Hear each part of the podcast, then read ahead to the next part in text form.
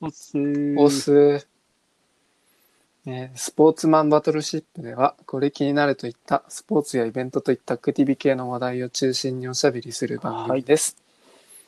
はい。うんやっぱりそうですね。コロナが影響してるおかげで、なんかスポーツネタっていうのがすごいなくていろいろ困ってる状況なんですけど、まあちょっと面白いネタとして、今そのバスケットの、えその NBA も今中断中なんですけど、まあ、そこで今その選手たちで実で、その NBA2K20 っていう、まあ、プレステの NBA のゲームがあるんだけど、うんうん。そこで大会をしましょうみたいな感じになって、16人のその NBA 選手が集まって、トーナメント形式で、そのバトルをしましょうっていう、そのやつが結構話題になってて、結構大手のスポーツ番組の ESPN が結構大々的に取り上げて、YouTube とか、そのアプリとかに、あニュースサイトにドンって載せてるっていうような、結構でかい大会みたいなのがあって、結構面白かったなと思って。何が面白いかっていうと、やっぱ e スポーツの領域にその本当のアスリートが入ってきて、そのゲームをで対戦をするっていうのがすごい画期的だなって個人的には思ってるんだよね。うん。確かに実際に今の状況だうとんプレイできないから、ちょっと仮想現実の中でそうそうプレイする的な。ついにアスリートが e スポーツに参入ですよっていうところをちょっと取り上げたかったんだけど、結構、やっぱり e スポーツの枠っていうのがすごい取っ払われてきてるところがあって、まあ、もちろんそのゲーゲームで生計立ててる人もいるし、それこそアスリートでそういった業領域に参戦してきて、今後どんどん市場としてはすごい広がってくるなっていうのは、今回そのゲーム、ゲームを通じてだけど、すごい感じたなっていうのは個人的な主観としてね、あるんだよね。うんうん。うん。なるほどね。いや、まあ確かに、まあ、プロの選手がゲームをして、なんかこう、イベントを盛り上げるっていうのは、まあ、うん。聞いたことはないので、実際にプレイするのが、うん。まあ、ゲーム？みたいな、まあ、試合イコールゲームみたいな感じの考えだけど、でも、ゲームって考えると、本当にゲームじゃんっていうのを、マジで試合としてやってるのが、ちょっと個人的にはうん面白かった。そうなんだ。これは確かなんか、前回のトピックでもね、まあ、NBA の選手にゲームしてるよみたいなうん。話をしてたけど、うん実際にこういうふうにトーナメント組んでプレイしていくっていうのが、そう。すごいそういうのは面白いなと思ってて、結構 NBA 選手もゲーマーがすごい多くて、その、まあ、NBA のそのうん 2K もそうなんだけど、その Call of Duty って、ああの、戦うんうん。シューティングゲーム系かな？そう、なんかそういう、ああ、あるね。そういうゲームとかでも、そのオンラインでなんか、やってるみたいなのを、そのツイッターとか、そのインスタとかで、そのストーリーに上げて、投稿したりとかしてる選手が結構多くて。そうそう。あ、なかなそうなんだか、。そのアスリートも、やっぱゲーマーの、ゲーマーっていうか、ゲーマーの人が結構いるっていうのは、よく聞く話なんだよね。うん。うんえ、この 2K20 うん。でいいんだっけ？これはバスケのゲームでしょ、でも。これってトーナメントってさ、まあ、バスケだから5人5人じゃない、ってことは1人のプレイヤーが NBA 選手でやって、で、それで対戦していくのかな？そうそうそう。その自分の好きなチームを何個かあるんだけど、それを選んで、で、その対戦相手に分けて、その自分が使いたいチームを、そのセレクトして、で、バトルするっていう感じ。ああうんそういうことか。じゃあ、チームで戦うってことだから、なんか、自分の中で考えだと、さっきの土井ちゃんの話だとさ、多分、1プレイヤーうん、で1チーム、1プレイヤー、1チーム、あー1プレイヤーで考えてって、うん。っていうゲームだとね、そう、自分が考え考えてたのは、そのチームの中でうんうん。5人やっぱりいるじゃない。で、そのプレイヤー1人に、あのあね。1プレイヤーがついてるみたいな。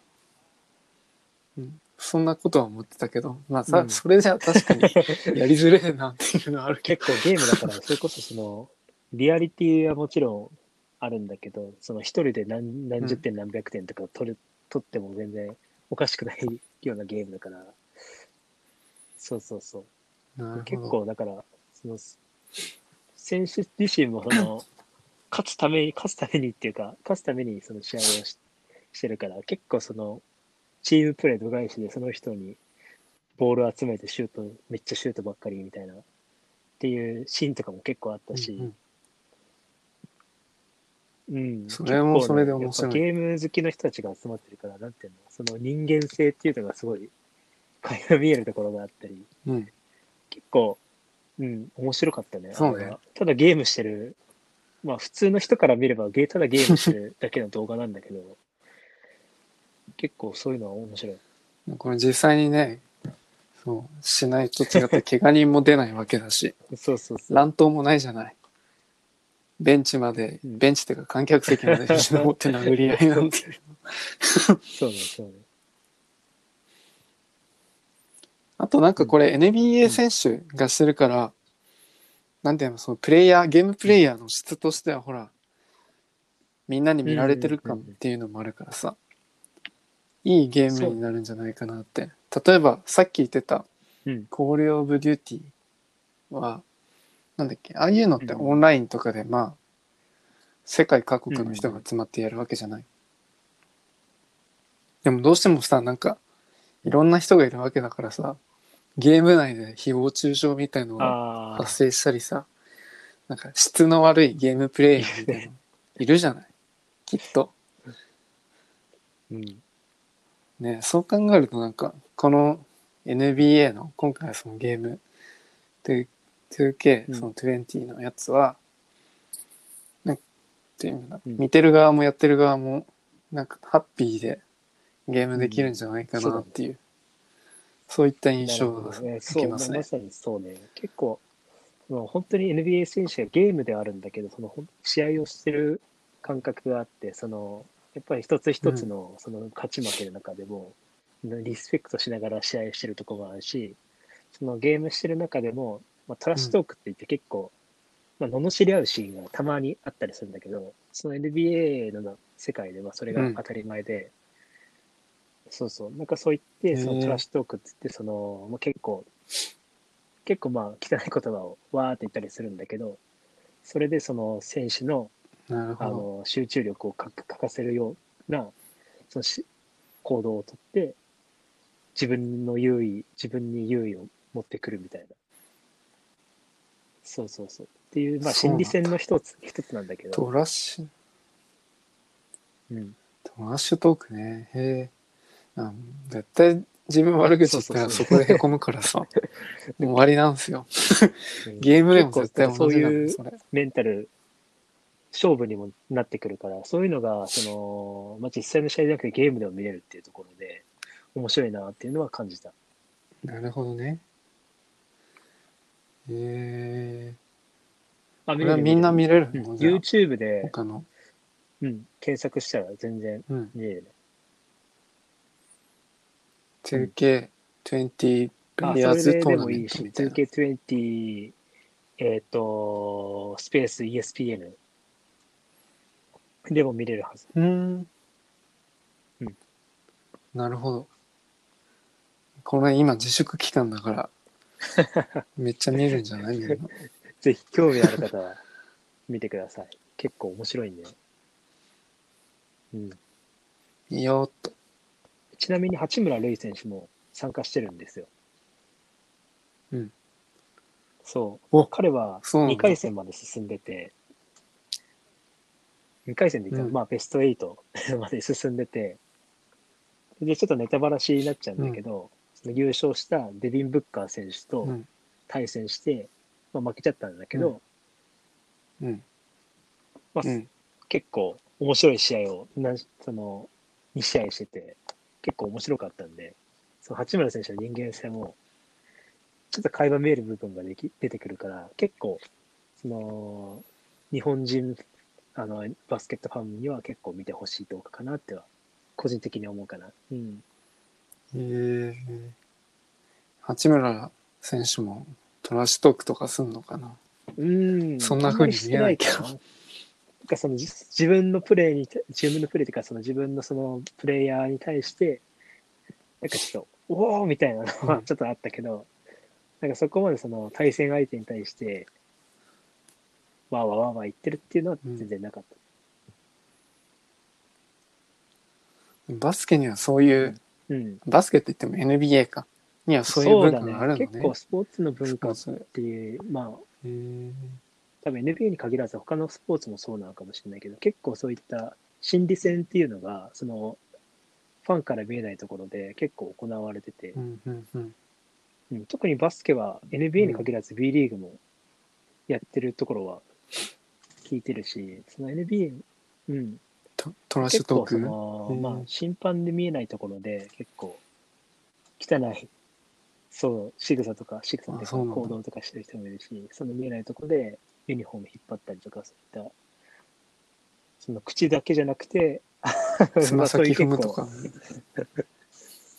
そういったところも、そう、やったりとかしてる結構、まあ、中を深掘ってみると結構そういった、なんていうの、ガツガツ感っていうのが結構ある,、あるかな。その手段を選ばないっていう中では、勝つために手段を選ばないっていうのは結構面白い部分はあるかもしれない。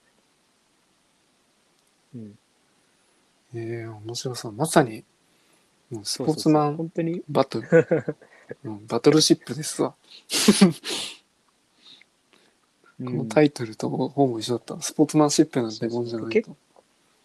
そう正々堂々じゃないでですすねね。でもそれはそれでね、やっぱりみんなはさ、結構、まあバスケってもともとぶつかり合うスポーツだから、結構激しいなっていう印象はあるんだけど、うん。それ以上にその見てないところでのそのぶつかり合いとか、そういった、ね、まあ、靴踏むとかはまあちょっと置いといても、まあ、ユニフォーム引っ張ったりとか、ちそのそういったうん。行動一つ一つが結構、その自分の頭の中で、こういったプレーをしたら次こういう風に守れるみたいな、ちゃんと計算されてあるから、うん、なんかある意味その、うん頭を使ってやってる心理戦っていう部分でも、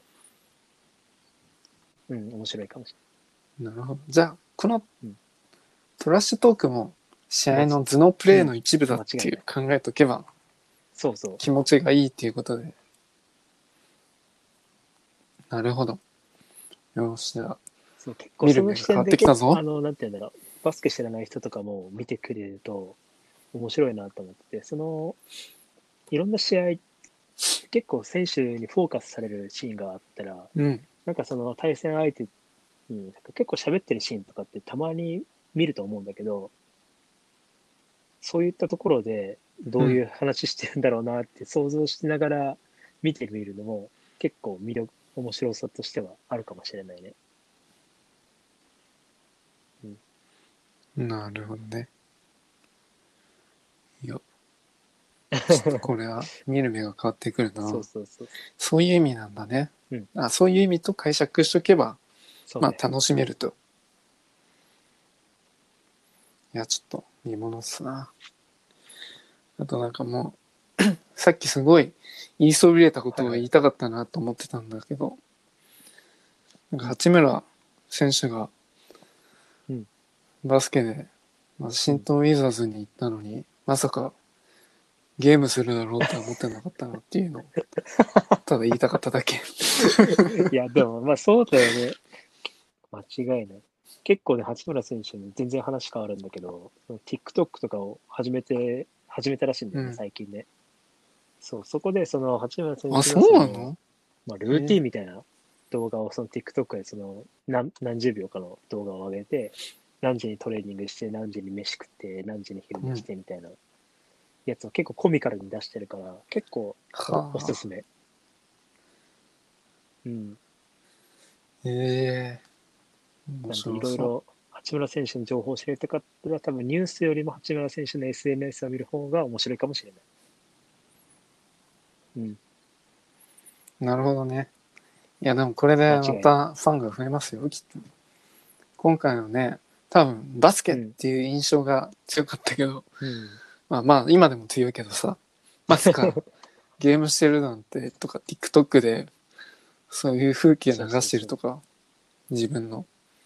そう考えるとなんか、うん。なんか距離感近いなっうんていうのは感じるのよね。結。構バス NBA 選手で NBA のそういった作に追随して、まあ、L- MLB もそういったゲームでそのトーナメントじゃないけど、うん、なんかそういうのをやったりとかしてる動画をちょいちょい見たりするから、やっぱり NBA 選手ってのは、そういったその頭の回転っていうか、その柔軟性な考えの持ち方って、やっぱり必要だなってすごい感じる。うん。なるほど。そうそう、今それこそ YouTube とかでさ、その日本人のそのアスリートとかが、そのうん、スキル系の動画とか上げたりとかするんだけど、やっぱどうしてもその人間性っていうところを考えると、その自分の、なんていうの、結構悪い方になっちゃうけど、なんかみんな同じようなことをしてるから、そのブランディングとかいろいろ考えたときに、どうなんだろうなーっていうのが、その自分のそのスキルセットをもっと活かしていければいいんじゃないかなっていうふうにすごい思ってる。うん。そうなそうそうるほどね。その人にしかできないことをみたいな。あれじゃあ日本の場合は上からの圧力でっていうのが。スポンサーの意向にはい添えてやってますようんみたいな。っていうのがあるから、まあ、ちょっと自分の味が出せかないみたいな。うん。極端な例で言うとね、国母選手的なことをする人がいたら、まあももしかしたらやりすぎちゃった感はあるけど、でもやっぱり自分の軸っていうのはすごい持ってるから、やっぱりブレないなっていうね。そう。まあ、コンテンツとかがこのだけじゃないからね、うん見てるのどうしても。ただそこの中で頭のその柔軟性っていうのがすごい、やっぱり海外の人ってあるんだなっていうのはなんかすごい感じた。うーん。やっぱり自由な感じがあるからな。NBA の印象的にはなんか、僕は。うんめっちゃなんか、なんだろう。うんお話を聞くと怖えなっていうのは思ってたけど、うん、乱あ闘来て、ね。罵り合ってみたい結な。構激しい。うん。みんなでかいしみたいな。でもなんかこういったゲームとかのことを聞いてみると、まあでもやっぱりそうだね。結構、人なんだみたい NBA な。選手ってやっぱす、やっぱテレビ画面、まあ NBA 選手だけじゃないけど、海外の人たちって画面越しで見て見てる部分もあるし、結構体もでかいし、ね、やっぱ怖いなって印象はあるけど、実際は別にそういうところは結構あまりないのかなと思ってて、個人的に。で、なんでかっていうと、そう、やっぱり日本人、日本とその海外の違いって結構子供とたちに、その、時間を、重きを置いてるところがあるなって感じてて、その慈善活動とかでその子供たちにそのバスケットを教えたり、そういった学校に訪問してうん。コミュニケーションを取ってるっていうとか、結構いるあるんだよね、その NBA のそのカルチャーとしてね。例えばそのオールスターゲームとかっていう、その結構一大イベントになった時に、その慈善団体とかにそのオールスターで集まったその寄付金、あ資金を、基金をその全部団体に寄付したりするっていうような、あの、活動とかをその選手が主導でやってる、やってたりするから、結構、やっぱりそういったバスケ以外でも、その後世にその受け継ぐっていう、受け継いだりとか、その恵まれない人たちのためになんかするっていうところがすごい、やっぱすごいなっていう、尊敬するなっていうのはすごいあるよね。まあまあ実際次の世代とかにね伝えていくのもまたスポーツ、なんだろう影響も大きいからやっぱりいいプレイヤーっていうか、なんだ見本みたいな見本。見本になるような人がいるとまあそのスポーツ全体も盛り上がるしさ質も上がるし。いや間違いないそうだね。そんな感じかなめっちゃ話それちゃったよ。なんかそんなに いいことは言えませんでしたけどめっちゃ NBA2K のゲームの話から真面目な話になっちゃったんで、次行きます。うん。ほい。次結構最近、最近じゃないか。めちゃくちゃ、あのー箱根駅伝とか、東京マラソンとか、もう、もう本当に席巻してうんる厚底シューズについて、今回、ちょっとトピックを、をはい、入れていきたいなと思いまあす。来ましたなんでね。そそもそもそそのナイキの厚底シューズって生まれたのかとか、なんで衝撃、その厚底シューズが生まれたことによって、うん記憶がたくさん生まれたのかっていう背景をちょっといろいろ調べてみたんだけど、うんそこで最近そのニュースピックスでランニングシューズ2.0っていうその特集を組み始めて、で今回それの、えっ、と、連載。記念すべき第1回の記事があったんで、ちょっとそれを抜粋して、抜粋してきましたっていうところで、もともと今のうん。その箱根駅伝とか、その各世界マラソン MGC とかで走られてるそのナイキの厚底シューズって、最近話題になってきたのが、もう話題になったといううん。か、すごい厚底厚底って言われたのが、もう本当去年の話であったんだけど、そもそもなんで、あの、その厚底シューズが作られたのかっていう背景にちょっと迫ってみたいなっていうふうに思ってて、で、もともと、その、厚底シューズができたのが、ブレイキング2って言って、2時間を、マラソンで言うと2時間切りっていうのが、うん。その科学者、科学者じゃないや、スタンフォード大学の教授が不可能だって言ったんだよね。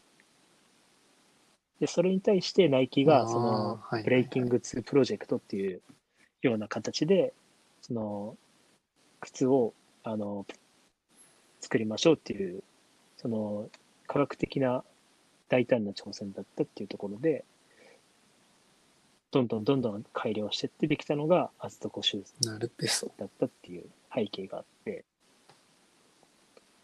で、最終的に、その、キプチョゲ選手、えーが、あの、2時間25秒。ですごい驚異的なタイムを出したっていうのうんうん。が、すごい話題になって、実際には、その、公式のタイムじゃないから、世界記録っていうわけではないんだけど、実際のそのテストランでそういった経成果を出したっていうところで、まあ徐々に徐々に話題になってきましたと。で、その今の、その今のシューズうんうんうんのその第記念すべき第一作目として、その Zoom Vaporfly 4%っていう靴が出た。あ、前回なんかそうそうそうそう。話したような気がするけど。緑色のやつがあ今緑色のやつじゃなかったっけ？そうそうそう。いえいえ、全然。失礼しました。それが、それがで、ほんとすごい、なんだろう、日本でも人気で、その Vaporfly と一緒に出た Zoom Fly っていうのがあるんだけど、そっちはあのその一般の市民ランナー向けのシューズで、 Vaporfly っていうのは本当にアスリートのランナー向けみたいな感じの、めちゃくちゃ軽いシューズで、あ当時では本当に考えられないくらあ。いのうんうん軽さで、200グラム切ってたかな、うん確か174グラムとか。軽すぎるよね。軽本当に軽いすぎでしょ。そう174。そうそうそう。で、うんその Vaporfly、あ、 Vaporfly じゃない、 Zoom Fly は220とか30とかかな？まあ、それでも全然軽いんだけど、 Vaporfly はもうそれ以上の軽さで、かつ、厚底シューズっていうところで疲れ、疲労がたまりにくいっていう、まさに革新的なシューズっていうところで、その徐々に徐々に知れ渡っていったっていうのがあって、っていう感じで、そう。日本にそっから一気に来たのが、そのうん。2018年2月の東京マラソンで設楽選手が日本記録を出したっていうところで、またさらに話題になっていくっていうような流れなのかな。一回だってシューズ問題あったもんね。そうう、ん陸連が認めないみたいなことを言ってたけど。まあでも結局は 別に OK よみたいなお話だったまあ、けど。結構ギリギリのラインを攻めていったんだよね、まあ、ナイキとしてもね。いや、でもさ、実際に、そのなんだろう、アスリートとかの記録を伸ばしてるものってやっぱり、実力とかじゃなくて、身体的な能力でもなくて、道具とかもやっぱりあるじゃない。そう考えると。だって、長距離じゃなくて短距離とかの、うん。そういう競技とかでも、シューズってだんだん変わってきてるのにさ、なんかランニング、ランナー用だけの、そのマラソン用のシューズだけちょっとなしよみたいなっていうのはちょっとおかしいんじゃないかそれはどうかななと思う、個人的には本当に。まあ結局は、ね、制限されなくはなったけど、うん。注目されてきてされてきて、で、結局、ギア、結局お前らの記憶はギアばっかりに頼ってんじゃねえかってなって、中心にしたっていううん感じにしか聞こえないんだよね、個人的には。まあ、それは違うだろうと。まあ、確かにギアギアが、ギアがすごいっていうのは確かにあるけど、やっぱりそのギアの発展によって選手のその科学的なそのトレーニングの仕方だったり、その、ね、その、うん。なんていうの、記録、記録っていうのは上がっもちろん伸びてきてるわけだから、一概に靴、靴だけに、靴の、靴だけがその記録を伸びてるっていう要因では絶対ないと思うから、その辺をもうちょっと見てほしかったなっていうのは個人的に感じるところかな。おーちょっと待って、ギアって何なのってすごい気になっちゃったんだけど。まあ、アスリートの、まあ、装着してるもの、まあ、靴もそうだし、あとウェアとか、うん、えー。そうそう。あ、ギアっていうのね。水泳で言うと、まあ、結構昔話題になったレーザーレーサーっていう、その、水着もそうだそうだし、ギアの一つにも入るから、まあ、やっぱりそのアスリートのそう競技には、そのやっぱりへウェアとかシューズとか、まあ、野球とかだったらもちろんグローブもそうだし、パッドもそうだし、っていうのはもう本当に欠かせないものにはなってきてるのかなっていうのはすごい感じるかな。そうね、競泳もそうだし、あの、うんうんスキージャンプとかの上は、あれもやっぱり記録伸ばすために、すっごい研究うんかけてうん。開発していくんだからさ、まさかシューズだけでっていうのはちょっとな、みたいな。だから短距離のそのシューズ出た時も、カール・ルイスがうん9秒86出した時の記録だって、その時のシューズもなんかめっちゃ新しいやつだったのにさ。でもなんかそこら辺は触れられて、触れられてないみたいな。多分。でも今回そのマラソンだけなんかめっちゃ、みんな足元ピンク緑ばっかみたいなことでさ、それで、それどうなのよみたいな。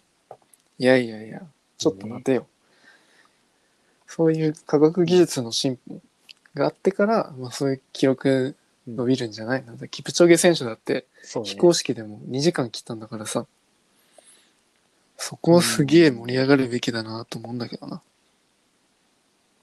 今の多分、短距離走だよ。のスパイクって多分、結構穴開いてると思うのよ、横となか。軽量化のためにうん。なんか、長距離のやつと違って、若干なんかこう、つま先立ちになれるような感じの靴なのね。ででも、えっ、と、短距離？あ、じゃないや、長距離とかだと、まあそのクッション性が重視されるような感じの設計だから、その、今回ナイキの出たその、 Zoom Fly みたいな、うんああいう形みたいになるわけなんですよ。うん。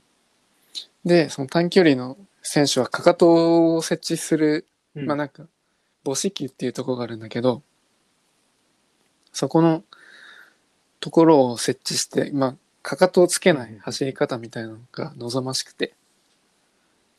でそうするためにやっぱり短距離のかかとめっちゃ硬いみたいな。でも長距離はかかとから設置する人が多いから、うんかかとの部分柔らかくするみたいな。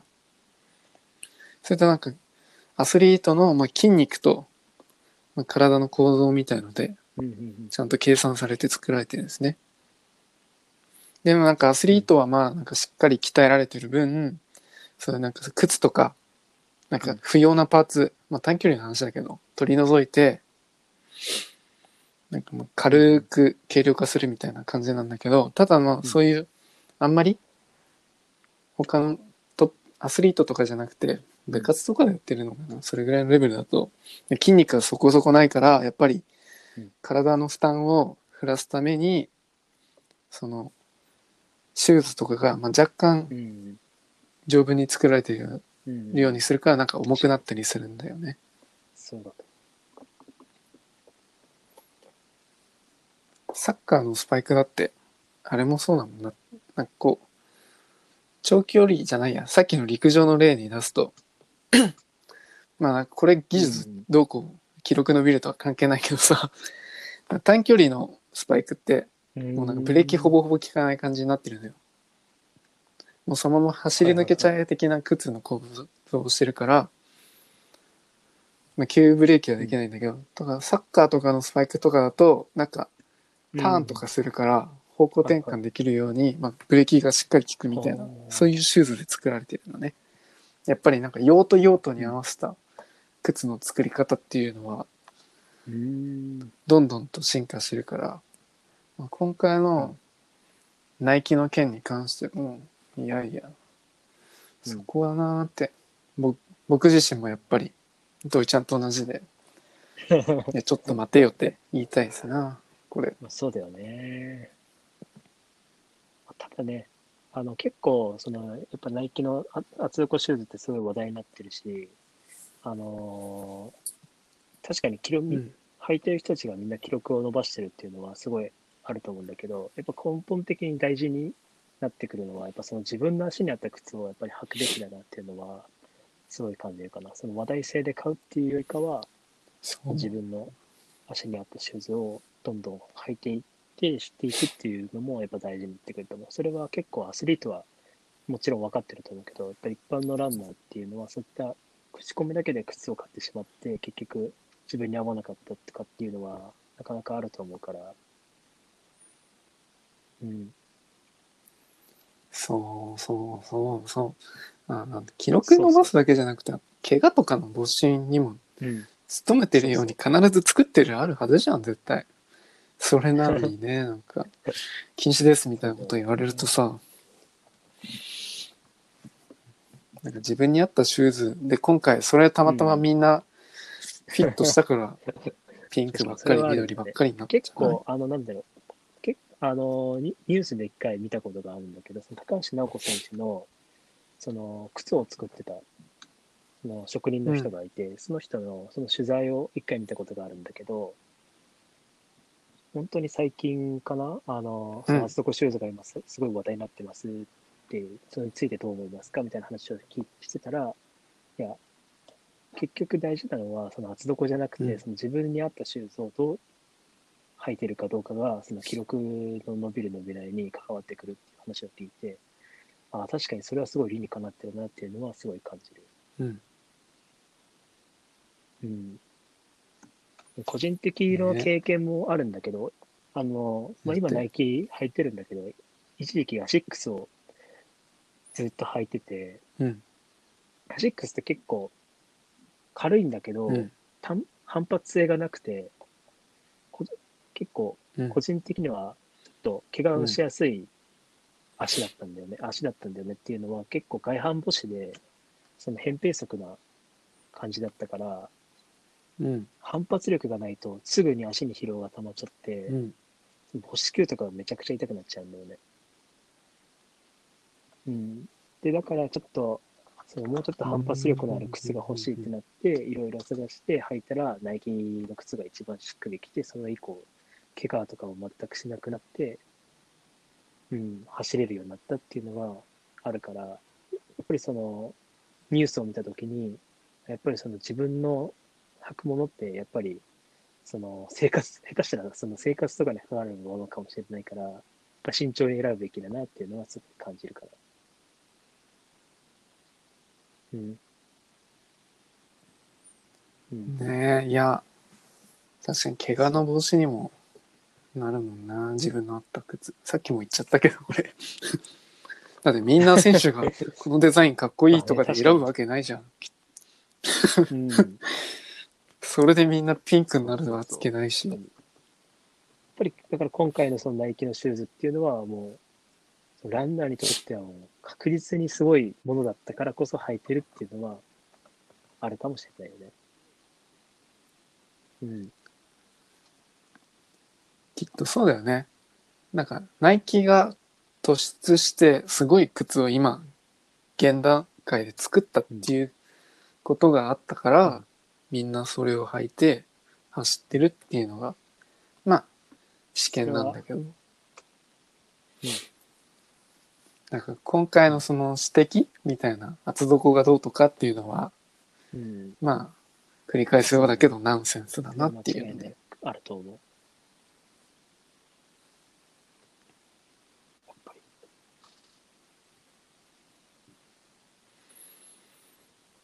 靴ね。そう。まあ、ナイキも確かにかすごいね、っこいいからな。デザインはかっこいい。うんだって、あれ履いてみたいもん。あの、緑色のやつちなみにね、今日、あのナイキショップ。売ってましたよう。んうん、売ってた。あ、そうなの？えっ、と、あれなんだ、スーパーフライ、えーね名前なんだったっけ？忘れちゃった。あ、違う違う違う違う。ペペーパーフライ何パーネクスト。セントとかついてるし。ズーム X でペーパーフライネクストっていう。ベイパー、まあ、普通、今、今買ったらあ2万5千くらいかな。うん、2万、そーマジか。う。で、あの、27センチ以上は売ってた。うん。なので27センチ以上の人は、27センチ以上で。す。であれ、ナイキエアズームアルファフライネアルクストファフライネクパーセンストはもいいのかなかしたら売ってないかもしれない。うん。あ、そうなんだ。いや個人的にこの靴がすごいどうも気になって。確かに。やっぱりなんかその2019のモデルと比べると、なんか個人的にそのズームエアポッドがいいなと思っちゃったから。これあれじゃない？また、かなり昔のエアマックス狩りみたいのが 出てくるじゃん。いや、ないけど、多分ないけど。いや、でも、でも、は履いてこれ走ってみたいよなっていうのはすっごいある。わかる。すごい。で、これを履いて走ったら、どうなるんだろうっていう、すっごい楽しみみたいなワクワク感はあるよな、絶対。ぼね僕はあるこれすごいそれは、間違いなくあるだろうね。うん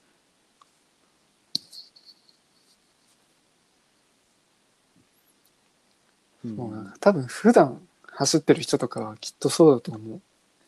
これ走ってきたら、あ、これ履いて走ったらどんな感じなんだろうみたいな。すっごい思うと思うのね、きっと。今までのつ使ってた靴よりも全然走りやすいとか、足が痛くないとかさ。そういった多分、アスリートじゃない人からでも、そういった声も聞けると思うのよ。別に今回アスリートだけの問題じゃなくてさ、この靴に関しては、勝手にね。自分が履きたいんだもん、これ。これはちょっと試したいよね。確かに。ランナーとかじゃないけど、結構たまに、たまに結構走ったりするから、こういう新しいギアとかはやっぱ気になる。気になるからよくチェックはしてるけど。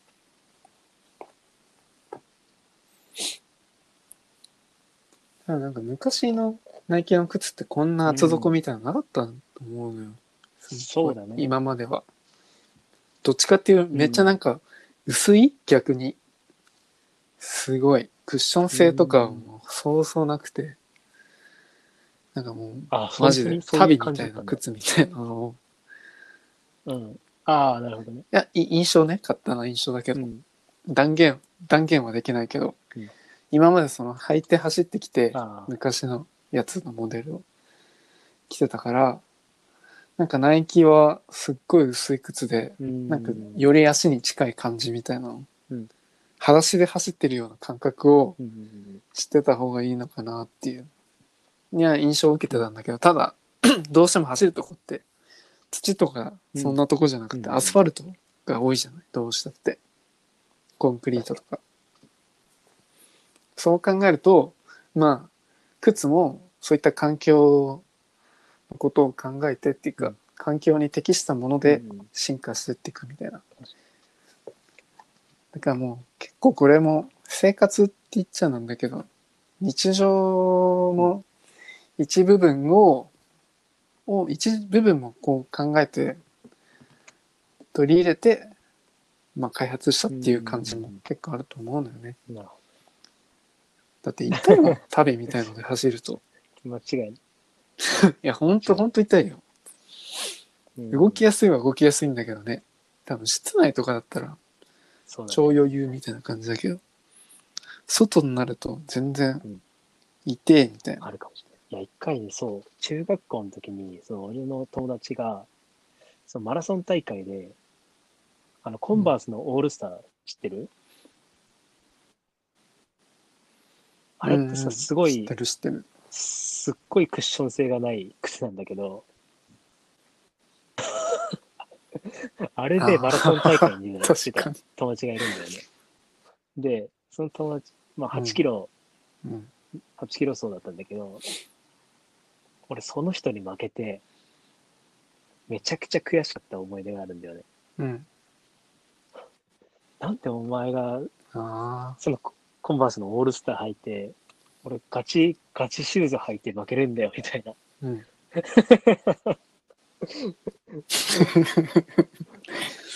なるほど、もう。そうそうそうそう全然シューズの言い訳にもなんないもんねさ。実はこれワークマンだよみたいな、そんなオチじゃない。いや結構ねそう、そういう経験もあるから、いや、靴は大事とはいえ、やっぱり、やっぱその友達も最終的にはなんか足の裏痛いみたいなことをめ最終的にしたから、まあやっぱりそのクッション性っていうのは少なからずその走るとか激しいスポーツする上ではすごい大事だなっていうのは改めて感じるかな。うん。いやー、ほんと。うん。絶対さ、クッション必要よ。マジで。膝壊しそうなもん、アスファルトの上、ずーっと走ってると。うんマラソン見ててすげえなとマラ思う。ソンだけでもその自分の足に負荷がかかるその重さってその体重の約3倍って言われてて、ぱ相当な負担がかかってるんだよね。やっぱりその重く、体重が重ければ重いほどそのやっぱり走るっていうことに対するその日常的なその動作の動作に対する反動っていうのがすごい大きくて、やっぱりその、え体重がちょっと重たい人とかが走ってしまうとすぐ膝が痛いとか、そのやっぱ足のどっかに違和感があるっていうのは、やっぱそういうところから来てるっていうのがあるから、うん、やっぱりある意味その自分に合ったシューズとか、その自分に合った運動っていうのは少なからず必要にはなってくる。だからこそその自分でその自己流でやるとかじゃなくて、その知見のある人に聞いてこういう運動をしたいんだけどどうみたいなっていうのはやっぱり行っ継続的にやっていく必要はありそうだよね。うん。ねだって年齢とともに、やっぱり体の、うんうんうんまあ、衰えっていうのもあるわけだし、うんそうした意味でも、ちゃんと自分に合ったギアって言えばいいのかな、この場合。まあ、それを選んでいくのは必然的でしょう、どう考えたって。だってアスリートのうん人生そこだけで終わるわけがないから、スポーツの中だけで。それは今後のことも考えて今、クッション性高いの履いてるんですよって。そういうことっすよ、きっと。うんと、言いたい。間違いない一言余計でした。すみません。そしたら、次行きますか。了解です。やっぱりそうですね。まあ、最初に冒頭にも言ったけど、コロナの影響っていうのはもうもちろん世界中でもう経済的にもうやばいとか、最近では日本,、うん日本でもその一律10万円給付しますっていうのですごい今話題になってるけど、やっぱり経済に対するそのショックっていうのはやっぱりすごい大きくて、それはもうスポーツ界スポーツ界でも例外ではないっていうところで、そのイングランドのプレミアリーグ、そのサッカーのうんフットボールのリーグなんだけど、もうヨーロッパ、世界では一番うん。盛り上がるリーグって言われてて、そのリーグが、まあ、もちろん今、中断してるっていうような状態になってるんだけど、まあ、その損失額がまあ3月の、3月から、3月の中旬くらいから中断になってる、わずか1ヶ月の中で、その損失額っていうのが、ちょっと想像できないような数字になってて、1513億円の損失っていう。え。うん。でかすぎるよね、ちょっとこれ。でっか。リーグで。そう。だからリーグにリその分配されるそういうそのクラブの、まあ、お金っていうのがもちろん減るわけだから、まあ、必然的に選手の収入も減るし、まあクラブの売り上げにもすごい関わってくる。うん。だから結構問題になってるのは、うんうんうん。まあ、イングランドプレミアリーグってすごい競争率の、競争力のあるリーグで、まあ、これっていった優勝候補がうん。結構何チームかあるんだけど、絶対的な優勝候補っていうのがないくらい、結構見てて面白いリーグなんですね。ただその中でも経営とかがうまくいってないチームとかもやっぱりあるんだけど、そういったクラブの存続危機っていうのがちょっと今取り立たされてるっていうのがあるんだよね。うん。だからね、うんある結構、まあ、下手したら、そのコロナのこういった状況によって、もしかしたらチームがなくなってしまう可能性も否めないっていうのは、やっぱり今問題としてはあるかもしれないね。うん。ああ、じゃあそのクラブっていうか、そのチームが、もしかしたらそれは言い過ぎかもしれないけど、うん、可能性としてはあるかもしれない。なるほどね。なんか、うん。あでもなんか今回その、まあこういった影響でうん。パンデミックが起こった時そのアメリカのラグビーの協会がとかそう消えたっていうのがあったから、名前がね、なんだったかね。んそう、協ラグビー協会っていうのかな、あれ。うん、なんて言うんだろう。まあでもなんかそこが消えたっていうのは聞いて、運営資金がなくなってきたみたいな。その破産申請をしたから、まあ大正論みたいな。まあそういった事態にも陥ったから、うんやっぱり、全でもこれは話としてはあり得るかなでっかいっていう。リーグがこういう状況になってるっていう考えたら、やっぱり、もうただ人事じゃないよね、やっぱりね、スポーツ業界はね。間違いなく。うん。だって、うそうね。ん、大きすぎこるよね、れは確かに損失がり億円だからね。1513。ちょっと規模とまだ1ヶ月しかさ、その、それこそまだね経ってないのに、それくらいの損失が出たってことは、これが長期化するって考えると、もう経営としてなやっぱ成り立たないってなっちゃうから、いくらその YouTube、あ、YouTube じゃない、そういったグッズとかの売り上げがあったとしても、やっぱり見る、そのチケット販売とか、あと放映権とかで結構収入があるから、うん。そういったものがゼロになるって考えたら、やっぱり、ね、厳しいところはあるよね。そのグッズだけじゃやっていけないってところはあるだろうし、その選手がそれこそそういあのいろんな番組に出演して、その自分たちでお金を稼いでいくっていう選択肢とかしかなくなってきちゃうっていうのがあるから、うん。これさ、あの、NBA みたいにゲームでなんとかでできるってことはできないのかなやっていくとかあるかもしれないね。そういったその団体を作って、ね、ここに投資してくれみたいな感じで募ったりとかももちろんできるだろうし。うん。ね。そうそうそうそう。リアルがダメなら、こうそういったね、オンラインでやるしあかねえぞみたいな。策じゃないけど、打ち出していくっていうのは、すごい面白いね。それが選手主導でやっていくっていうところが、やっぱり面白いよね。その選手でのアイディアでどんどんどんどん、まあ、ビジビジネスっていうか、ね、そのいコンテンツが成り立つっていうところを考えたら、やっぱりそのファンにとっては、やっぱりお金を投下してくれると思うから、うん。例えばクリスチアーノ・ロナウドが。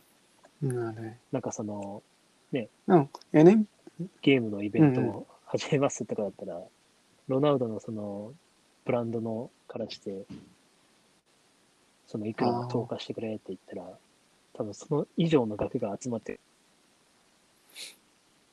とかだってあるから、うん。ビジネス的には結構面白いかもしれないよね。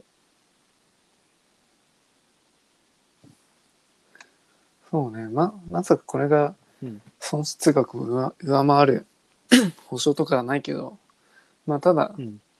そういった少しでもお金は入るようにっていうのもあって、まあ一つのチームとかがなくならないことを減らすみたいな。そういった意味でもこういう今できる環境で、うんまあさっき言ったゲームのでプレイするみたいなのも一つの例だしさ。あるね。間違いなく。そういった他の案もあるよね、きっと。なんか、どうしてもやっぱりスポーツっていうと、なんかある種の固定観観念じゃないけど、うん。なんかす一つのその世界、まあリアルだけどさ、そこでしかできないわけじゃない。でも、スポーツのゲームなんてさ、めっちゃあるんだしさ、陸上だってやるんだし、陸上なんだったっけど忘れたけどなんか、プレイステーションのやつ。超昔のやつ。えなんとかあ。そうそうなんとかオリンピックみたいな。ハイパーオリンピックだったな。なんかねそんそうそうそう。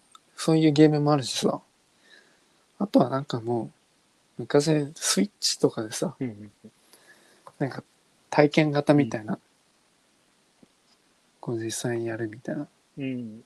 それもなんか余興的にはいいけどねね。結構でも選手、アスリートの人たちはそういった無料のものがそのお金になるっていうことが結構やっぱりあると思うからさ、うん、割とでっかいものになってくんじゃないかなっていうふうには思うかな。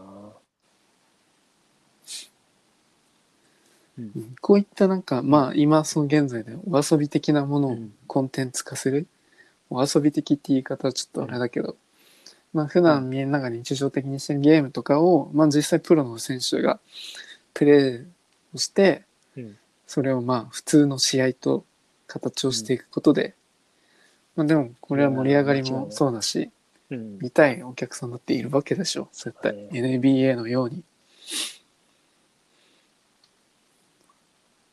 それだったらチラッと見てもいいけどね。うん自分はスポーツ見るの、そんな好きじゃないけど。うんこれだったら別に、ちょっと見てみたいなって感じあるかな。ね。まあ、なんだかんだね、結構、コロナの影響はやっぱすごいなっていうのはやっぱり 感じてて、やっぱそのプレミアリーグだけじゃなくて、MLB もそうだし、NBA もそうなんだけど、やっぱりその世界的にその有名な、そのプロ、うん。プロスポーツ、えー、プロスポーツクラブっていうのかな？団体か。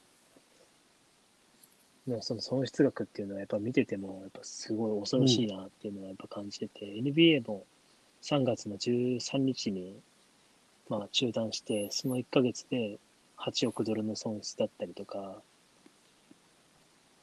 MLB がもしそのうん全試合ここのまま中止になってしまったら、55億ドルか。だから、5500億円の損失がやっぱあるって考えたら、まあやっぱりうん、これは考えてみるだけではちょっと恐ろしいよね、みたいな。うん。そうね。うん。まあ、今回これ、まあ、オリンピックとかでいう問題じゃないけど、まあ、オリンピックを、なんかほら、ハーバード大学の研究によると、2022年までは、まあ、自粛期間を伸ばした方がいいみたいな話で、まあ、うん。今回こういったその、ウイルス、パンデミックが起きた時に1、2ヶ月ぐらいで収束するものじゃないじゃない、うん。どうしても。長い年月をかけて、うん。やっと落ち着いていくみたいな。今、そのワクチンを作ってる段階だからさ、まだこういう未曾有の危機、まあ世界的にもまあどう対処していけばいいかよくわからない手探り状態なわけじゃない。でやっぱりこういうふうにスポーツ業界で今この23ヶ月ぐらいで1513億円の損失だったりとかオリンピックみたいに何兆円もの規模の損失を迎えることができたあ迎えることができたっていうちょっと、うん。ちょっと言い方はおかしかったけどそういった時が起きた場合にさこういう別な視点でそのスポーツをどう活用していくかっていうの。やっぱり今のところですっごい考えて作っていかないといけないでしょなんかその対策をさ、その、やなってからやべやべやべやべってなって焦るのはやっぱすごい、どうな、どうなのみたいな感じなんだよね。やっぱその、なって、その、どういうふうにその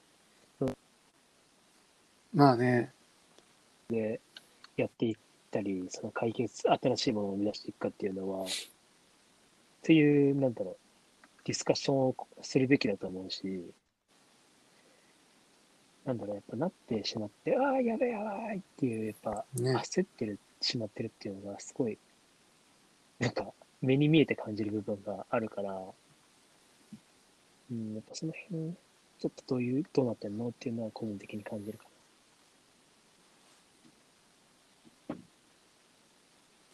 そうね、まあ、確かに焦るのもわからんでもないけどやっぱりそこで何かを考えていかない。といけないっていうのはやっぱり少なからずあるよね、解決策としては。今それでやっぱりスポーツうん。とかそういうエンタメ業界はパニックってる状態みたいな。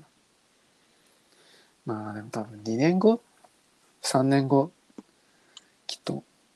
まあまだその自粛が続いてほしいみたいなって感じであるけどさ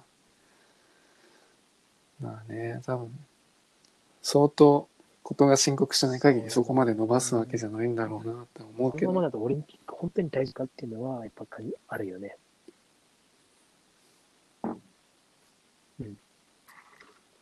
多分もうほぼほぼの人が中止するに500ペリカぐらいかけてるかもしれない。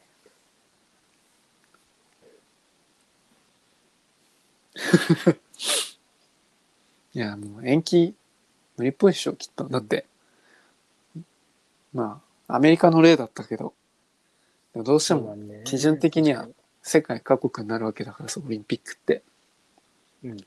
うん。一つの小国がどうにかできるような問題じゃないしね。安倍さんがやるって言った瞬間ボイコットしたかにね。カナダなんてもうやんねえよとか言ってボイコットまでするし、うん、うん。でもそれぐらいやっぱり今のところせ逼迫してるから。う,、ーん。続くね。まあでもこれはまだまだやっぱり続くでしょうきっと。スポーツ、スポーツのにね、そういう団体がそうなってるって考えたらさ、やっぱ日本の、うん。ね B リーグ、J リーグ、NPB もそうだけど、もっとやばいんじゃないかなっていうのはやっぱ感じるよね。うん。うん。うん。うん。日本人選手でも実際感染者が出たわけだし。で多分ほぼほぼどのスポーツもうんやってないやってない。あれ中止してるでしょ？やってないでしょきっと。だからもうここはゲームで解決するしかない。確かにね。超極論。まあでも一つの例ですけどこれは。でもどうしてもやっぱりそういううん。興行収入とかが得られないのであればそれは別の形でそれはやっていくしか間違いない？ねないじゃないどう考えても。うん。なんか今回その NBA の最初のトピックで売れたのやつ。それだけでも個人的には笑えたからさこれももっと他のスポーツとかでもできたらむしろそういったそのサッカー面選手白そうじゃないかなって思うんだけどね野球のね、選手が、その、FIFA とか B リをやってみたみたいな動画を出しても面白いと思うけどね。うんそうそう。それでサップロサッカー選手とその野球選手ねの試合させてほしいんだけどねうん、多分面白いんじゃないかなと思うけどね、コンテンツ的に。面白うん。いや、見応えはあるな、きっと。今までにない、うん、そんなものなんてなかったから、違う意味で盛り上がりそうなん最だけど。最近っていうか、やっぱ YouTube に結構最近参入してくるそのアスリートとか、やっぱりすごい多いなとは思ってるんだけど、似たようなコンテンツがうん。多いから、ちょっと飽和してるなっていうのはすごい感じるかな。うん。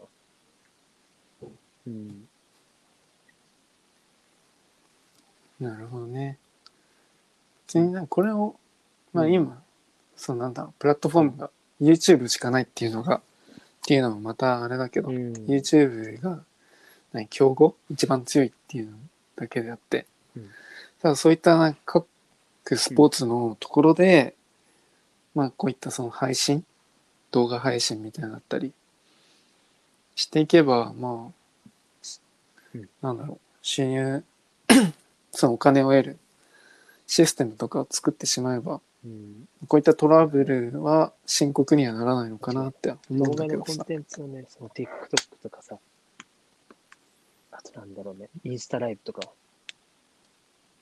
とかで結構そうそう。増やしていければ、まあ、うん既存のあるものしか今わからないんだけど、うん、多分そういったところで何かしらの解決策みたいなのうん。が出るとね、結構面白いだろうね、きっと。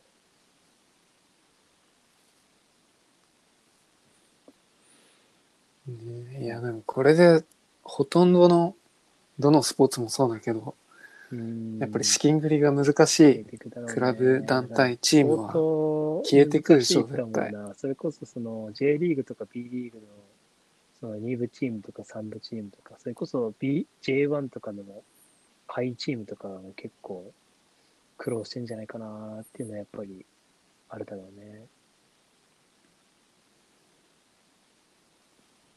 うんうんうん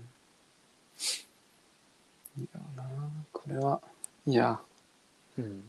今後これはちょっとじっくりいや、間違いないね。観察しておくところでもありますなこれは結構、スポーツ界では問題ですよ。うん個人的には。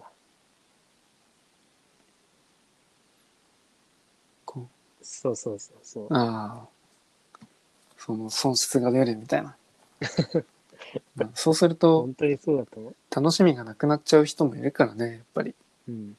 アスリートとかのまあ生活もそうだけど見る人側にとってオーディエンスの人もそれを、まあなんか人生の一部とはまではいかないけどそれを楽しみとしてる人は絶対そう何万人も多分いると思うから。そう、そこがね。まあ、うまく回していければいいかなっていうふうには本当に感じるかな。うん。そうってねいう感じですかね。ちょっとネガティブな感じで終わっちゃったんですけど、まあでもやっぱり今の状況だからこそ、何かしらのそういったね、対策とかいろいろ、なんか自分たちで考えてこうやって提案していくっていうのも、まあある意味あるんじゃないかなとは思ってる。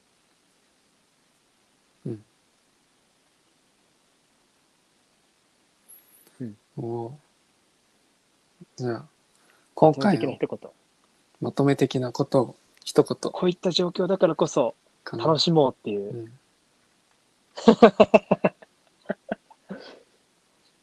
うんうん そうそう。なるほどまあでも今ネガティブだから確かに楽しむのが大事ですね。うん。もうスポーツはそう体を動かすだけがスポーツじゃないんだっていう、指と頭を動かせという NBA の 2K20 みたいなそんなように。まあでもなんかそういううん。新しいコンテンツが今後出てくるっていうのを期待してちょっと私は間違見ていきたいな。楽しん楽しみたいなっていうのは思います。自分から発信していく側に回らないと生きていけない時代になってくるからね、今後はきっと。うん。そうね。そうだね。うんそうねここはあの手腕の見せ所だね。アスリート個人と、あとはチーム。